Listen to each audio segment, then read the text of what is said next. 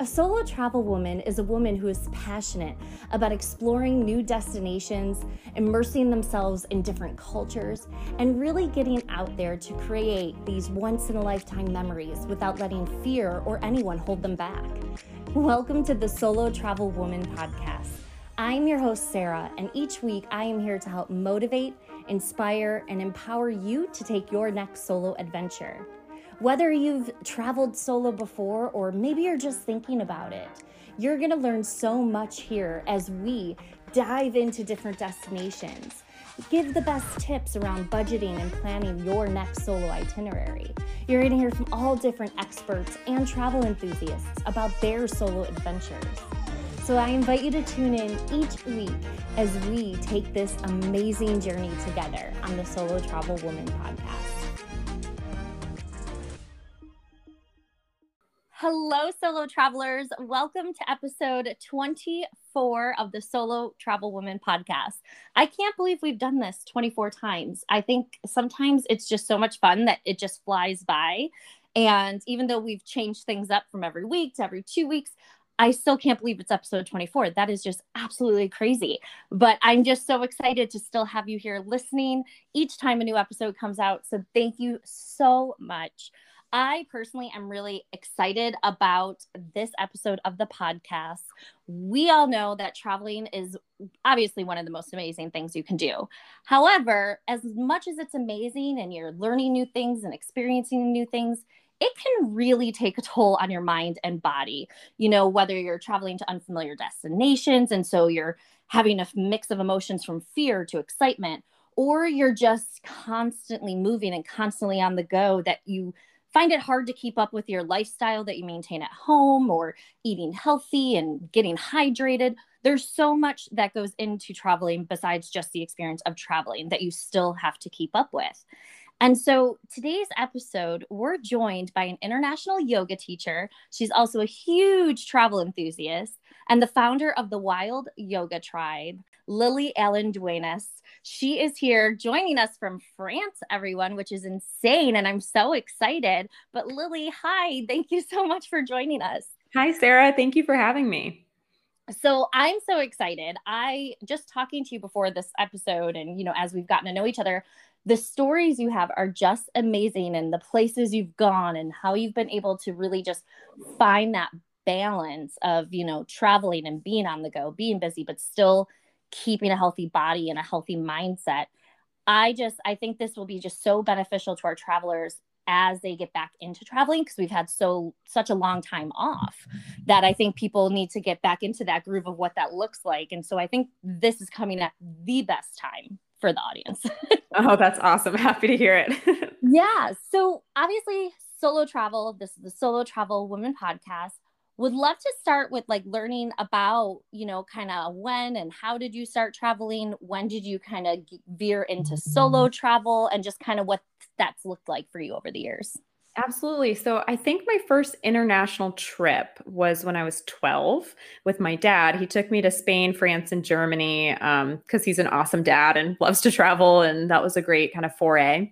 And then I did some volunteer work in Mexico during spring breaks throughout high school. And then, you know, went to Jamaica as a high school graduation gift and then continued to travel over the summers in college. And then I became a foreign exchange student, or I studied abroad in Greece. And so when I was in Greece, I did quite a lot of travel, but that was always with my fellow classmates and people I met. So, you know, Prague and London and Rome. And so it was just kind of the classics. So it wasn't until 2017 when I was kind of ankle deep in my marketing management, nonprofit career and all that I started to do solo traveling. I went to Nepal in July 2017. That was my first solo trip, but I did it to become a yoga teacher. I got certified there in Kathmandu at Nepal Yoga Home and had just an incredible experience. And I felt like within 48 hours of being there, I knew I was supposed to keep traveling and learning and growing and teaching. I just felt like my heart could have exploded with just like the desire to keep going. But I did a survey, you know, with the closest people in my life. And they're like, yeah, gotta come home to clean up, you know, your stuff, pack up, get things kind of taken care of. You can't just keep your one backpack you went with and just go. So I did go home for about 3 months, and I quit my job, and I, you know, sold a bunch of stuff and just got things packed up. And then I spent about 2.5 years traveling around Asia and Europe, about half of it solo. And then the other half, I ended up falling in love with a dreamboat French man that I met on a small island in Cambodia. And I was teaching yoga there. He was a scuba dive instructor there. And I just, you know, head over heels, kind of amazing romance story. So we were able to travel together about half the time, but the other half I would do solo, usually because I would find a job in a certain country and he'd find a job in a different one. So we would just separate for a few months and then come back together if we found a job in a different country at the same spot, and then back together and apart, kind of ebbing and flowing. So very organic, but COVID, of course, changed all of our plans. It was very sad when that happened. I was 3 days away from hopping on my plane my plane trip to India for the third time, but I had to cancel that flight and that trip because of COVID. And then I was landlocked in the US for most of 2020 and just slipped into France here in December of 2020. And now my husband and I, we got married in the last handful of months and are living in the north of France, just kind of waiting out COVID, kind of not making any concrete plans necessarily, but we have quite a few little fluffy cloud-like ideas that we're falling in love with. I love that. I love that. I think it is so. You're the second guest I've had who on their travels met their dreamboat of a significant other. And I'm like, okay, hi, my turn. Like, what's happening for me? Hello. Oh my gosh. Ireland or something soon. It's going to happen. Totally, Sarah. I believe it. You know, in 2019, so right before, you know, the world went to crap, I was at an Irish pub for my birthday in December of 2019 with a couple of my girlfriends. And we met these two gentlemen from Ireland. They've lived here for like 6 years. And when I told them I was surprising my mom that Christmas with a trip, they both were like, oh, when you know, and they're in their insanely amazing accent. And they were like, oh, you know, when you go, you are just like the perfect woman. You're going to have so many men hitting on you. I was like, okay. You're like, I'm ready. Bring it on. Like, thanks. Oh, like, that's don't awesome. Mind if I do. I'm rooting for you. At that time, I was in a relationship, though. So even though it was like very flattering, I was like, ew, I obviously was, you know, but now I'm like, hello. Absolutely. Let's just hit the town. Yeah, you and your mom. Go for it. Maybe that's why the trip kept getting pushed, because it was waiting until I was available. Hey, I like that mentality. Everything happens for a reason. Right. Maybe that's it. So obviously those are some amazing, you know, experiences on how you got into solo travel. I know a lot of people we've talked to, a lot of their travel stories have happened by accident, which is so funny. So it's nice to hear a kind of a different take on how solo travel and that journey kind of started. What are some standout experiences? I always like to hear that, like, because we all have our amazing stories. And the one thing I've learned over talking to more and more, you know, travelers is a lot of the most standout experiences are when things go wrong. People get so scared of things going wrong or things not being perfect. But the best stories are when something happens by chance or accident or because something didn't go the way it was planned. So I always like to hear standout stories or like just some fun experiences that you might have had on your traveling journeys. Great question. No, I love that. And it's always fun to kind of like reminisce and revisit. Right? There's an amount of time that happens where you just like don't get to talk about your trip sometimes. So it's always nice to revisit. I think one of my most standout moments was in Thailand. Outside of Chiang Mai, there's a Vipassana center, a monastery called Wat Patamua Forest Monastery.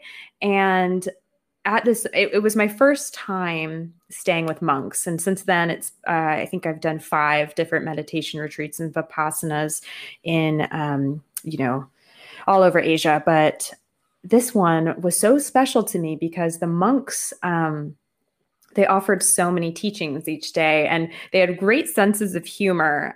There was a wonderful story that a monk said he was meditating in a forest and a tiger came to him, he said, and the tiger looked at him a little hungrily. And the monk said, "I'm a vegetarian. I don't barbecue you. You don't barbecue me."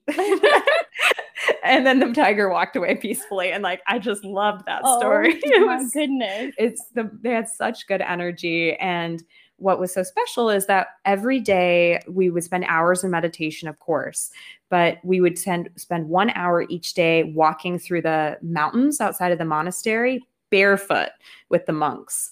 And so for me, that was just such a powerful experience of extreme mindfulness, extreme gratitude and presence that that feels very kind of permanently marked in my heart. That's awesome. That's so funny, though. That's I would have been like crapping myself. And he was just like, "You don't barbecue me. I don't barbecue." I know. He was so chill about it. I was very impressed. That is so fun. I love that. Yeah, I've had one of my most fun stories. I mean, I've had a lot, but I think one of the most crazy and like totally out of my, I always try to go completely out of my comfort zone when I'm traveling, because I always try to say that the worst that can happen is I make a fool out of myself and I'll never see these people again. So it's totally fine. Mm. And so when I was in Amsterdam, which I'm sure everyone knows where this is heading, I went to a show, a specific kind of show that I was very shocked to see, because I didn't know. I mean, I knew how freeing Europe was with, you know, sexuality and, you know, public PDA and all this other stuff, but I didn't realize what some of the shows were in Amsterdam. Mm. And I was with like some of the people I stayed in a hostel with, and I got called on stage. Ooh. And I was like mortified, but also like, I can't say no, peer pressure. So I get up there and like, I ended up like being in a skit with one of the quote unquote performers, and I end up getting like spinned around the stage and like in a dress. And he was so sweet, though. He like made sure to hold my dress so nobody saw any goods, because I'm not a paid performer. So amen. Yeah. I don't want people seeing that stuff. And I literally was it's so out of my comfort zone, because I never want to be the spotlight or center of attention. And I get so scared and very like insecure, but I have to say that was probably the most like amazing, fun, crazy experience I've ever had traveling, because I became like the star of the show, and it was so much fun. And I ended up being on stage for like 2 more skits. It was great. Oh, that's wild. I definitely have never been pulled onto stage for any kind of skit like that. I think, yeah, I would have been really nervous, but I'm glad it was such a positive experience. Yes. And I think it helped too, because there was like 3 or 4 other women up there with me. So at least I was like, can share the horror with them, but it was great. Mm. I think it's so funny, Sarah, how you said, my mind was just, you know, how you said that so many people say their best stories happen when things went wrong. And in my head, I was just spinning through things. It's like, I can't remember when anything went wrong. And all of I guess I remember when I like picked a city I went to and I shouldn't have, or, you know, you arrived way too late, or you couldn't get money out of an ATM. Like, of course I have those stories, but I feel like my most impactful stories were usually when I was invited into somebody's home and got to prepare a meal with them, or they took me, you know, to on a hike through the mountains outside of their hostel, or I did a cooking class with the hotel, just because I always wanted to learn how to make samosas. Like, just all these little stories. I think it's that personal connection for me, and really getting to feel like I'm connecting on like this intimate, personal level with a family and with the community. Like, that's, I think, also for me, not when things go wrong, but when things go really right. Right. That's amazing. So, all right. Now I want to kind of get into the meat, I guess you could say, of the podcast. And can we say like get into the avocado? Get into the avocado. Totally. We can get into the avocado. Let's do it. And so anyway, so obviously I would love to hear more about, you know, the Wild Yoga Tribe and what its mission is and what that is. And then if you can also just expand on that and really get into, you know, how to maintain that mindset and that healthy balance when you're traveling, and, you know, any tips and tricks, and just, we want to hear it all, like any expert advice you have on how people can just keep that lifestyle and keep healthy while they're traveling, and, you know, and importantly, you know, with their mind too, not just physically. Wonderful. Yeah, I'm excited to talk about this. So the Wild Yoga Tribe, I started back in 2017 once I got certified. I have this intention and this desire to kind of uncover the true path of yoga for everyone that I'm everyone who's I encounter, or who becomes a student of mine, or who visits my website or my page. I want to create this resource and this space or container where people can come and really get a sense of the authentic root source of yoga.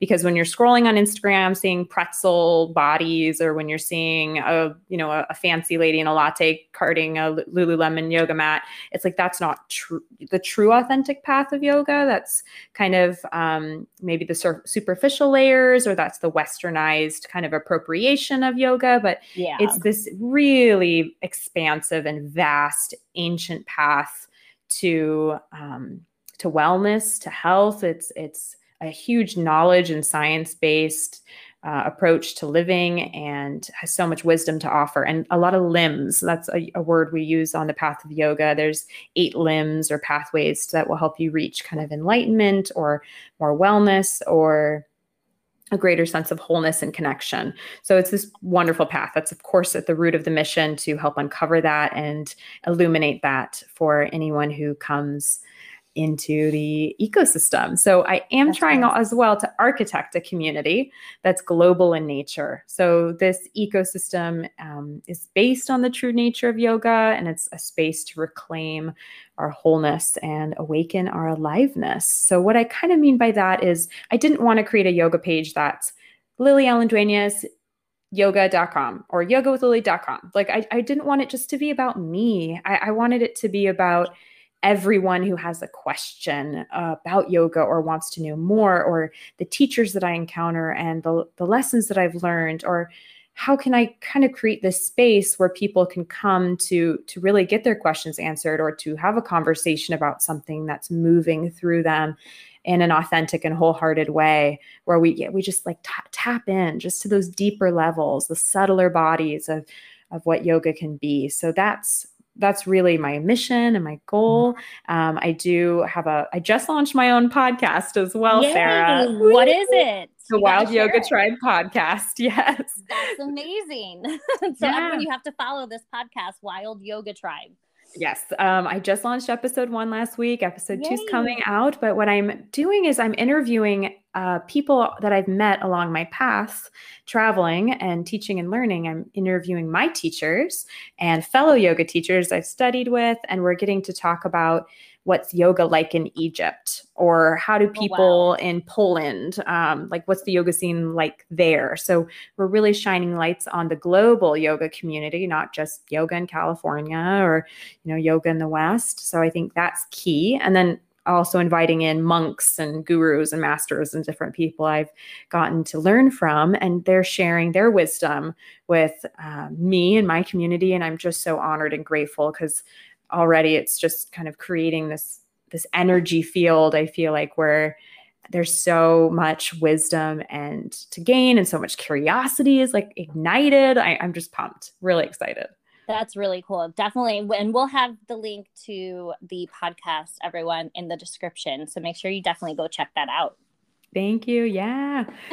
So should we dive into the health section of? Yes, I would love that, because I know I need to learn some lessons here. So take it away. We want to hear it all. Totally. Okay. So I'll give a little preface to that. While I'm a yoga teacher, I also was, before I started traveling, I was a pretty big gym rat. I love to run a 5K every morning, and go to all the weightlifting classes at the gym. I was a big 2-a-days and circuit Sundays. I was into it. So when I knew I was going to start traveling, I was very anxious, saying, okay, if I'm my first stop, a small remote island, I'm not going to have access to any kind of physical equipment. And I'm just not a person who loves running on the sand. That's just not my game. So I was thinking, how can I prepare myself and prepare my big backpack to help support me and my health goals? So I think the first kind of really concrete, solid tip I have is to invest a simple $10 on Amazon, you can buy these stretchy TheraBands. Okay. So there are these circles that looks like a giant rubber band. And I recommend just traveling with one or two because they can be at different, they call it like resistance levels. Like green can be really, really like easy and you can very easily stretch it. Whereas the black one, it's like almost impossible to make it move 3 inches. Like, you know, they have these different levels. Travel with a couple of those. They're as light as air. They don't add any bulk. And then travel as well with, I would recommend a TheraBand, which is a very elastic, but a jump rope style. So it's not an actual jump rope, but it's a very stretchy jump rope band. So it's not in a loop shape of the jump rope, stretchy. Maybe you can link to one in the show notes. But again, it's very light. It's elastic rubber tube with handles on it. And those two main things are the lightest things you can travel with that still provide a lot of opportunity for resistance and for body weight. So it's of course great to do like clamshells, right? Work on your inner thighs. But if you have a resistance band around your legs, those are going to be infinitely more productive. Same with donkey kicks, same with side steps. Like there's so many different whole body exercises you can do that these resistance bands just really maximize your time and your efforts for results. So of course on YouTube, there's amazing videos that you can download and or stream where you're just doing a 10-minute resistance band workout targeting a certain muscle group. So I recommend just kind of trying to dip your toe into finding a teacher or a class that feels good and then just watching those and trying to dedicate a little 30 minutes every morning, you know, when you wake up before you go about your day, just like that should be usually if you're in a tropical place too, you know, mornings are kind of less hot, less awful. So it's a good time to dedicate. And at the end of the night, you're more likely to just be with your friends, wanting to have a glass of wine or wanting to go for that, you know, bioluminescent plankton tour. Like you're not going to want to grab your TheraBands and start doing your 30-minute workout. So I think morning's best. And often the people in the hostel will be like, what the heck is she doing? I want to do it. So then people can join you or you can go running with someone. Like it's pretty awesome when people see someone exercising. They're usually like, oh, I wish I did that. Or can I do that with you? Or it's a fun conversation starter too. So these TheraBands and the stretchy jump rope is by far my recommendation. What I actually do is I have a subscription to Les Mills. Les Mills is international program, and you can stream it as well, or you can download it offline, which is what I do. Just store it in my library. And then I do these 30-minute, it's called CX works, like C is in cobra, X is in xylophone works. And it's these 30 minutes targeted for whole body exercising using only body weight plus those bands. So it's amazing the results you can get in just 30 minutes a day. And it just helps you feel like better kind of, I guess, about all of the snacks and sweets and treats that you're going to be probably trying in all these new countries. I have to say that whole use your body weight thing, I can't tell you the amount of times I was in a hotel room and I would use one time the event planner at the hotel that I was doing an event at gave us 2 bottles of wine. And I was using those as just added weight when I was doing any type of totally lunges or your tricep. Yep. There's a lot. And honestly, everyone, you can really get a good deadlift in with your full suitcase. I mean, if you're like me and you have that straight up full to the 50 pounds, you're allowed suitcase, do some deadlifts with it. Yeah. Even laundry detergent, you can buy a box for €5 or, you know, a cheap, but it's going to be a few kilos heavy. So that'll really improve your squats, your lunges. Mm-hmm. Like there's a lot of creativity to be had. I've filled up big water bottles with wet sand. That's usually kind of as heavy as you can get a bottle to be with wet sand, but you just need to get creative. And I love tricep dips using a chair or a small coffee table. Like you can do tricep dips, lunges you don't need anything for unless you have a little added weight you want to add. It's as soon as you start to kind of tap into some of these, I can do 10 push-ups, then I can do 10 tricep dips, then I can put on a TheraBand and do you know, 10 side steps to each side, then you repeat 3 times, then you're already at 15 minutes. Like, that's amazing. It's not as intimidating as it sounds as soon as you just kind of poke at it a little bit and figure out what you want to do. Exactly.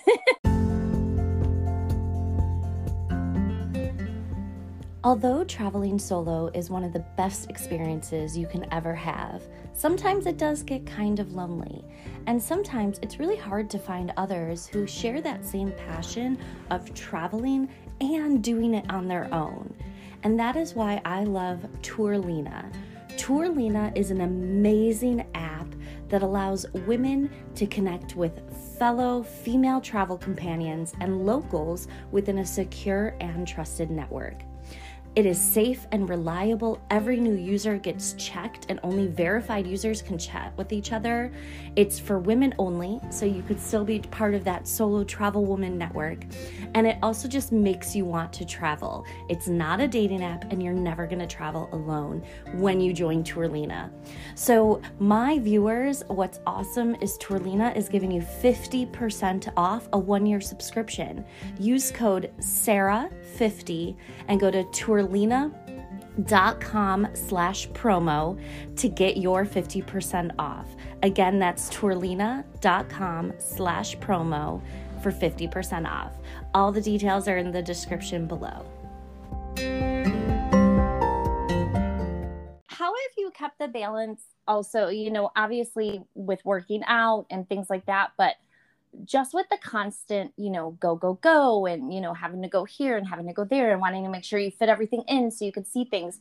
How have you found the balance in making sure you can really make the most out of your travels, but also kind of, I guess, find that balance in keeping the calm and not getting too worked up or too, I guess, stressed about finding everything? Have you been able to kind of find that, you know, balance between seeing it all, but also taking time for yourself to also just breathe when traveling? Yeah. I struggle with that a lot.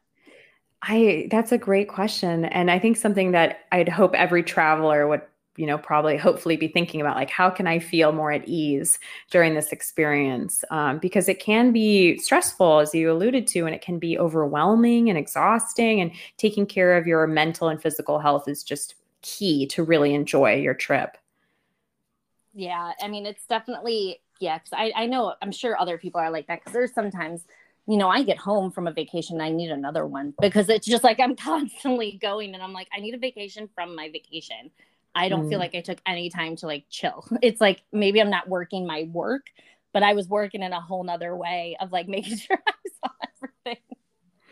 Yeah. It's definitely an internal kind of pressure cooker where you're like, I don't want to miss out, but yeah, it's taking care of yourself that will just help you have a better trip overall. So for me, how I balance it is I never really, I do my best, I'd say, to not plan my trip like 2 days here, 2 days here, 3 days here. Like, I really try to take a little bit more time, because for me, it's a little bit less like just checking 4 things off a list and grabbing a magnet from my fridge, and more about really like getting to know a community and learning a little language and feeling more like I have my bearings. Yeah. And so I go a little slower, probably maybe than the average traveler. I'd say usually in like one city I spend a month. Oh, wow. Okay. That's amazing. I go slow because I'm usually teaching at a wellness center or a surf hostel or hotel. So I usually do kind of have a home base and rent a scooter, and I'll really get to know what's going on around me. But I have moved faster. I have done the 3 days here, 3 days there. And I find it very, very exhausting as well. I get very fatigued, constantly having to shove everything back in my backpack and slap it on. And then just you show up and you have no idea where you are. And you're just at your hostel. And then you go out for one dinner and you see one temple and then you go to the next place. Like, it's just so tiring. But I think either way, either if you're going fast or if you're going at a slower pace, my top recommendation, I think, for how to stay kind of balanced mentally and physically as well, Sarah, is I think that we all benefit when we have a little bit of time that we keep sacred, you know, when we kind of protect a little bit of our time for ourselves, because it's so fun to meet new people. It's so fun to see that waterfall and that temple and do that museum. And of course, that's what we want to experience it all and enjoy it all. But it's really key, I think, to kind of protect, even if it's just 1 hour a day, that's your, you know, from 9 a.m. to 10 a.m. That's when you exercise for 30 minutes, you meditate for 15 minutes, and you, you know, pick whatever else brings you joy. Or do you just go for a quick jog around the block? Do you read an inspirational book? Do you do a daily journal, a bullet journal? Like, what do you need for that 1 hour that you're keeping sacred to feel mentally and physically at peace and happy.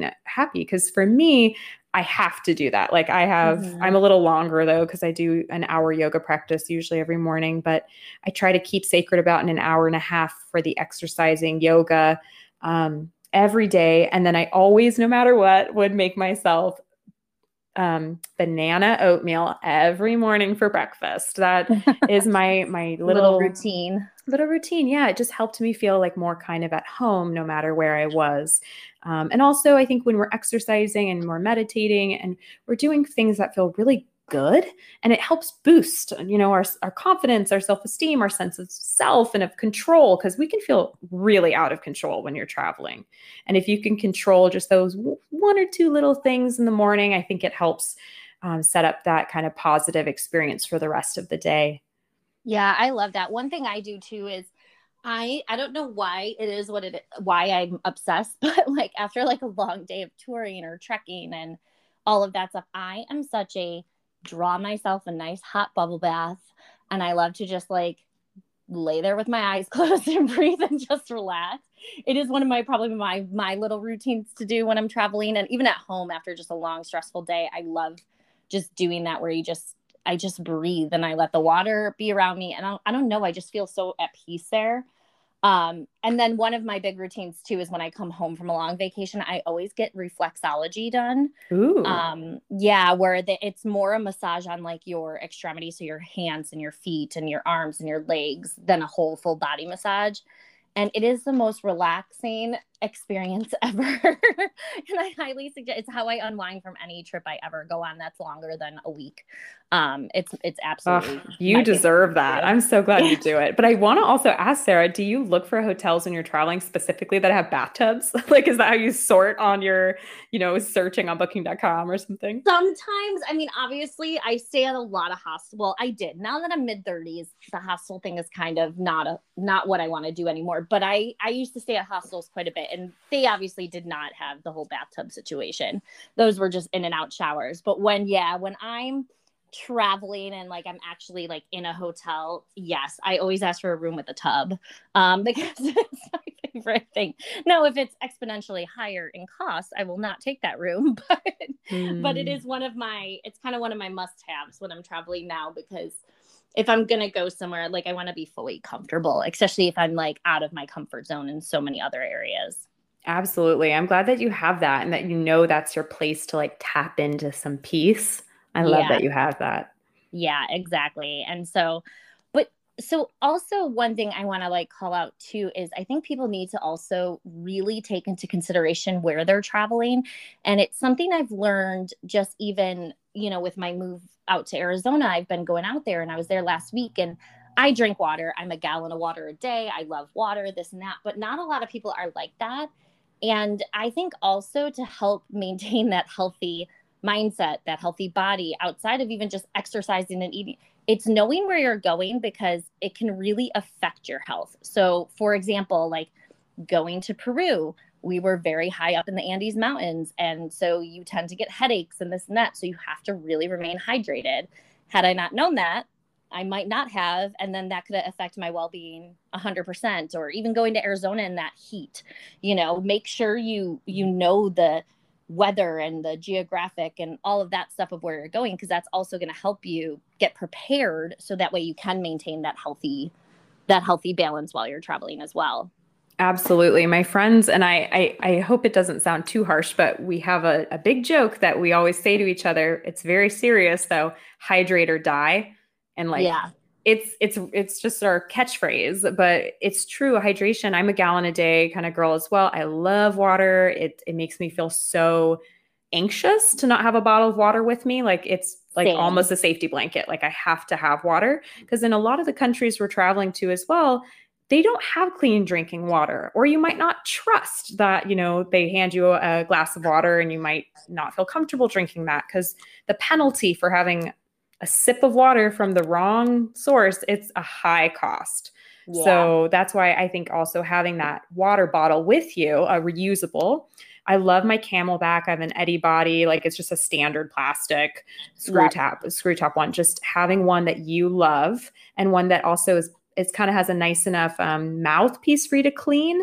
You know, I wouldn't recommend those rubber, like when you bite on it, like a binky with a baby, like those are hard to clean when you're traveling. And I find that I need one with a kind of a big enough like lid area, so I can really get in with a sponge to clean as well. I'd recommend always having a water bottle with you, as well as just being very mindful that when you're drinking enough water, you're helping to keep like all of your body. You're regulating your body temperature. You're lubricating your joints. You're preventing infections.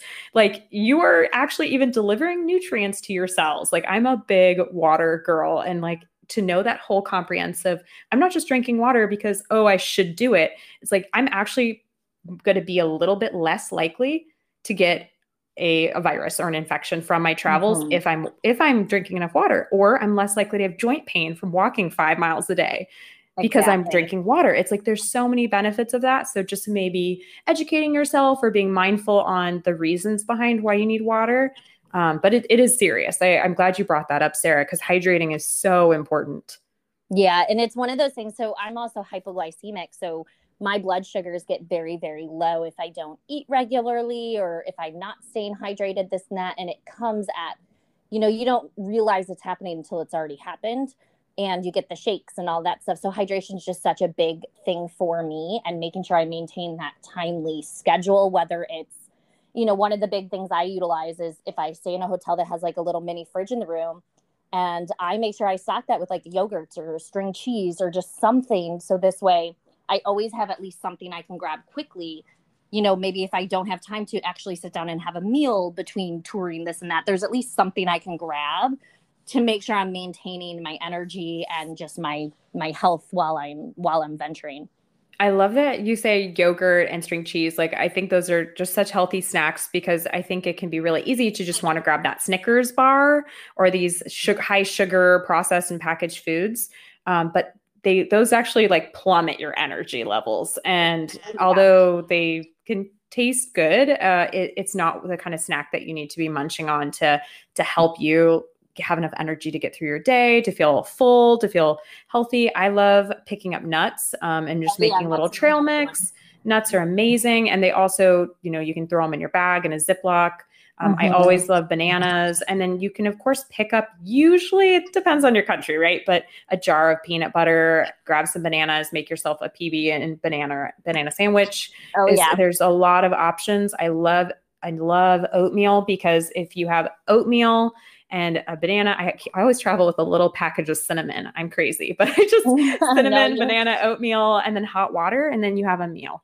Yeah. So every hotel room typically has that coffee pot. So oatmeal is very easy to do. You know, you just heat up, instead of making coffee, just heat up the water. Yes. And you can do that. And like I learned about the chocolate and stuff like that, because when I first got the hypoglycemia, I mean, that's what you would do. You know, you drink like orange juice really quickly, or just shove something so you can like get your energy up. But chocolate, like, even though things like that can bring your energy up really quickly, it takes it back down just as quick. So it's like, you get this like kind of like high because you're getting that sugar rush, but then you drop, you know what I mean? Worse than you were before. So it's definitely to sustain, you have to have more of like a protein. And, you know, sometimes I'll even buy from like, you know, Starbucks, those hard boiled eggs they have, and throw those just in my fridge because, you know, they last a couple days. And just anything quick and easy. And yeah, nuts is a big one too, because that you don't even have to put in a fridge. You can just slab that in your purse or your backpack and totally not worry about it, you know? And I travel with like a little mini plastic knife, fork, and spoon that you can pick up at any camping store for like $4 or cheaper.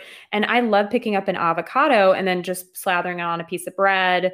If you happen to pick up a hot sauce wherever you are too for super cheap, it's so easy because I'm a vegan. So the eggs, the cheese, the yogurts are a little trickier. Yeah. I can't do those, but there's so many options for just, and remember when you're traveling, everyone, you have to be very careful. You want your fruit to be, you're not going to be picking up grapes. Likely you're going to need something that has all of the skin covering all of it that can be removed. Or you need to be making sure that it's being cleaned in a way that is eliminating all the parasite and microbes and everything on that just to stay healthy. Cause if you do get sick, it's tough. It's a tough thing. It's the worst. It's the worst getting sick when you're traveling. There's, I was in Vienna and I had just done like a few day bus tour, and there's something that there's something you get on the buses. And I remember when I used to travel with Contiki, which is a 18 to 35 year old tour company, they used to call it the Contiki cough, because when you're on a bus with people for X amount of time and with the AVAT, the AC going, you get like a very dry cough. You're not sick, but this cough is annoying. And I was in Vienna and I had just done a bus ride because I went from Prague to Vienna. And that's how I transported there. And I was so sick and like such a dry cough. And it's the worst when you get sick because it ruins your time. Then you're stuck in this hotel room. That's not where you want to be when you're in Vienna. And then, you're just kind of rushing to feel better, but you can't rush nature. And so anything you could do to prevent yourself from getting sick, it's just do what you can. And I think the two biggest things is, kind of keeping that like schedule and sustaining, your eating habits while you're going. And I'm not saying you have to have salads every darn time, but also, the hydration is just, I think, one of the biggest things. I even carry little packets of like emergency with me just in case, you could throw those in your bag and call it a day. And then those rice cakes, I get the rice cakes too. And it's good. The rice cakes are good with, you know what I'm talking about, right? The little flavor. So you do the rice cakes and then you throw a tomato and then avocado and like salt and pepper. Nice. So delicious. Good call. That's awesome. It's a nice little snack. I mean, that's lunch sometimes. I mean, I'm not going to lie. It's that type of thing. Yeah, I did an accidental lunch. I was such a mistake. I was in Angkor Wat and I didn't want any of those, pork fried noodle, fried rice. I just didn't want any of that stuff. So my whole lunch was, I ate an entire pineapple and I was so uncomfortable. It was way too much of that, citric acid. I just felt my tongue was on fire. My throat hurt so bad. I've made some boo-boos when it comes to eating, like, cause I'm dodging meat and I'm trying to, eat vegan or eat too healthy, but that was a big mistake. I feel like that happens to the best of us though. We can't be on point all the time. That's just impossible. It is. But I do think being mindful, as you said, as well as your hydration and having snacks available that are healthy, but just remembering if you can reduce the amount of caffeine and alcohol you're consuming. Oh, yeah. I know that when we're traveling, you want to feel like I need to stay up as late as I can. I'm partying my whole night away, but it just, maybe that's super fun. Do it occasionally, but if you're doing it, a few nights in a row, you will likely get sick. And if you're drinking too much alcohol, you're really dehydrating yourself, waking up with a headache, having 4 cups of coffee. You are really, it's like sending your body through a cheese grater. It's like much acidity, and it's a diuretic. So you're even more dehydrated. And then if you add sugar and cream to it, then you create this really awful concoction for your belly. So I'm not saying don't have any coffee. I'm not saying don't have any alcohol. I'm just saying in moderation. Yeah. Cause that'll make your whole trip go better. Yeah. Same with salt too. And that's the one hard thing about eating out is it's so hard to know how much salt, but I don't know about you. Salt makes me just swell up. And so if I'm going to be like on the go all the time, I have to limit the amount of salt or else I'm just going to bloat and swell. And then you're more dehydrated because of the salt. And so like, I think limiting that too is super important in addition to the alcohol and the coffee and, all that kind of stuff. No, that's a great thing to bring up. And in so many of the Asian countries, everything is soy sauce based. Yeah. So a lot of salt's coming your way when you're traveling. Oh yes. Quite a ton there. Yes. So this is all amazing. And I know I've learned a lot more today on how to, you know, especially on the working outside and just how to find that balance. And I love that dedicating at least some time during the day for you, you know, that's not centered around touring and all of that. And whether it's working out or meditating or just sitting in silence, you know, just something to kind of like recenter yourself before you do venture out is so important. What is next for your, you know, kind of like personal travel journey for, you know, the Wild Yoga Tribe? Where do you see things heading for yourself? Ooh. So what's next for the Wild Yoga Tribe? Definitely the podcast is such a new baby that I'm creating that I'm so excited about. So that feels like the next step. I am offering as well private yoga classes on Zoom. There, I'm sure will be a link to in the show notes to that. And then I'm a meditation teacher on Insight Timer. So that's a free app. You don't even have to create an account if you don't want to, but you can just log on and listen to guided meditations from me. And that's a nice way to, just ground down. I have a 3-minute meditation, even an SOS one. So just taking a little time, you know, to come back to your center, to breathe, to connect with your mind and your body, because even if you don't notice that you're feeling a little anxious or stressed, it can be just held in your shoulders and your jaw.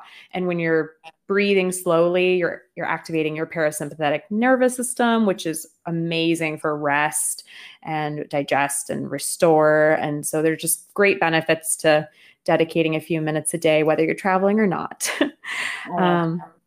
And for me, what's next for my travels is I'm going to the south of France. I've never been to the south. I've only done Paris. Oh, I'm sorry. I've done like a lot of France, but I've never been to the south. So I've done a lot of the north. I've done the west. I've done central, but I haven't done anything further south than Lyon. So I'm looking forward to doing this lake house trip and hiking trip with my husband. We're going to go in a couple weeks. And then we're going to do a little kind of honeymoon getaway in Sardinia in Italy. So we're very excited to do Italy this summer. And then in the fall, I'll be spending a month in Egypt. Oh, wow. Yeah. That's exciting. It's my excited about that? So excited. One of my best yoga friends that I've made, she's another yoga teacher. We got trained together in Nepal. It was both of our first times like solo traveling to a place. She is just the sweetest, kindest. Her name's Farah, just the most amazing woman and teacher and friend. And I visited her for a few weeks in 2019. And I just am so excited to go back to see her. So it sounds like our schedules is aligned, like hopefully coronavirus will let this happen. I think we're in the wake of it now, I think that's the plan. I think we're getting there. I think things are opening up for us for sure. Yeah. And I'm just itching to get back to India. I really thought that it was my intention. I would wanted to go to India every single year for the foreseeable future for a month at least, or 2 months, because I have yoga teachers there that I want to continue to study with so I can be a better teacher and more in tune and aligned with the ancient teachings. But I just don't know when I'll be able to get back to India. I think that'll have to be a 2022 thing. Yeah, I know. There's so many, you know, it's so hard because now that things are opening up, you want to like cram everything in so you can get out there. But yeah, I mean, unfortunately, some of it, even I've been like, okay, I guess I'll have to push that till next year. The big thing is Morocco. I'm going to Morocco in April of next year with members of the Solo Travel Woman Society. And that one I'm so excited for, but I'm also like, oh my God, it's still 10 months away. I want to go now. I'm so excited you're doing that. Oh, that'll be such an amazing gift for you and for the women involved. Because what a great place. I've never been. No, but it's on my list as well. Definitely. You should come. It'll be so fun. We'll see if the stars align. I'll be there with you, right? Sarah. I'll be your yoga teacher. How about that? That would be so fun to like actually do like a wellness thing each day before we like venture out. That would be so cool. Mm-hmm. I love it. Well, this was amazing. Every time before we end and wrap things up, I always ask our guests, if you could like just kind of sum up everything, and if this is the only thing that someone listening hears today, what is that one key piece of advice that you can give our travelers? Oh, Sarah, I love it. I love it. You're challenging me. I feel like if I could give one piece, like one power phrase to offer to your listeners, it would be to drop your shield. And I know that maybe that doesn't seem complete in alignment with all the health and wellness we've talked about, but if you're dropping your shield, you are grounding down, you're letting go, you're releasing, you're able to kind of touch more into your sense of self, your wholeness, your peace. And so in taking care of yourself, in exercising, in eating well, in being mindful with your food and your alcohol and your drink and caffeine, and your hydration, it's this mindfulness and this presence that happens when you're not so tight and constricted and you feel shielded and guarded and like, oh, tense and in control. It's like, just drop it, drop your shield. You will be happier and better off and happier and healthier because of it. I love that. That's such good advice. It is one of those things. It's like, just break that barrier down. Like you said, drop that shield and just make the most out of your experience and your time while still, you know, it doesn't have to be so hard. It really doesn't. Yeah. As long as you just like breathe and find that balance and, you know, it really, really doesn't, guys. So well, thank you so much, Lily. This was a great conversation. I learned a lot. I'm sure our audience learned a lot. It was so great having you here and we just really appreciate it. Thank you, Sarah. It's been a joy to be with you. Thank you so much for listening to this week's episode. Please remember to follow or subscribe on the podcast platform you're listening on. And if you really liked what you heard today, give us a rating. We love to hear from you and get your feedback. See you next week.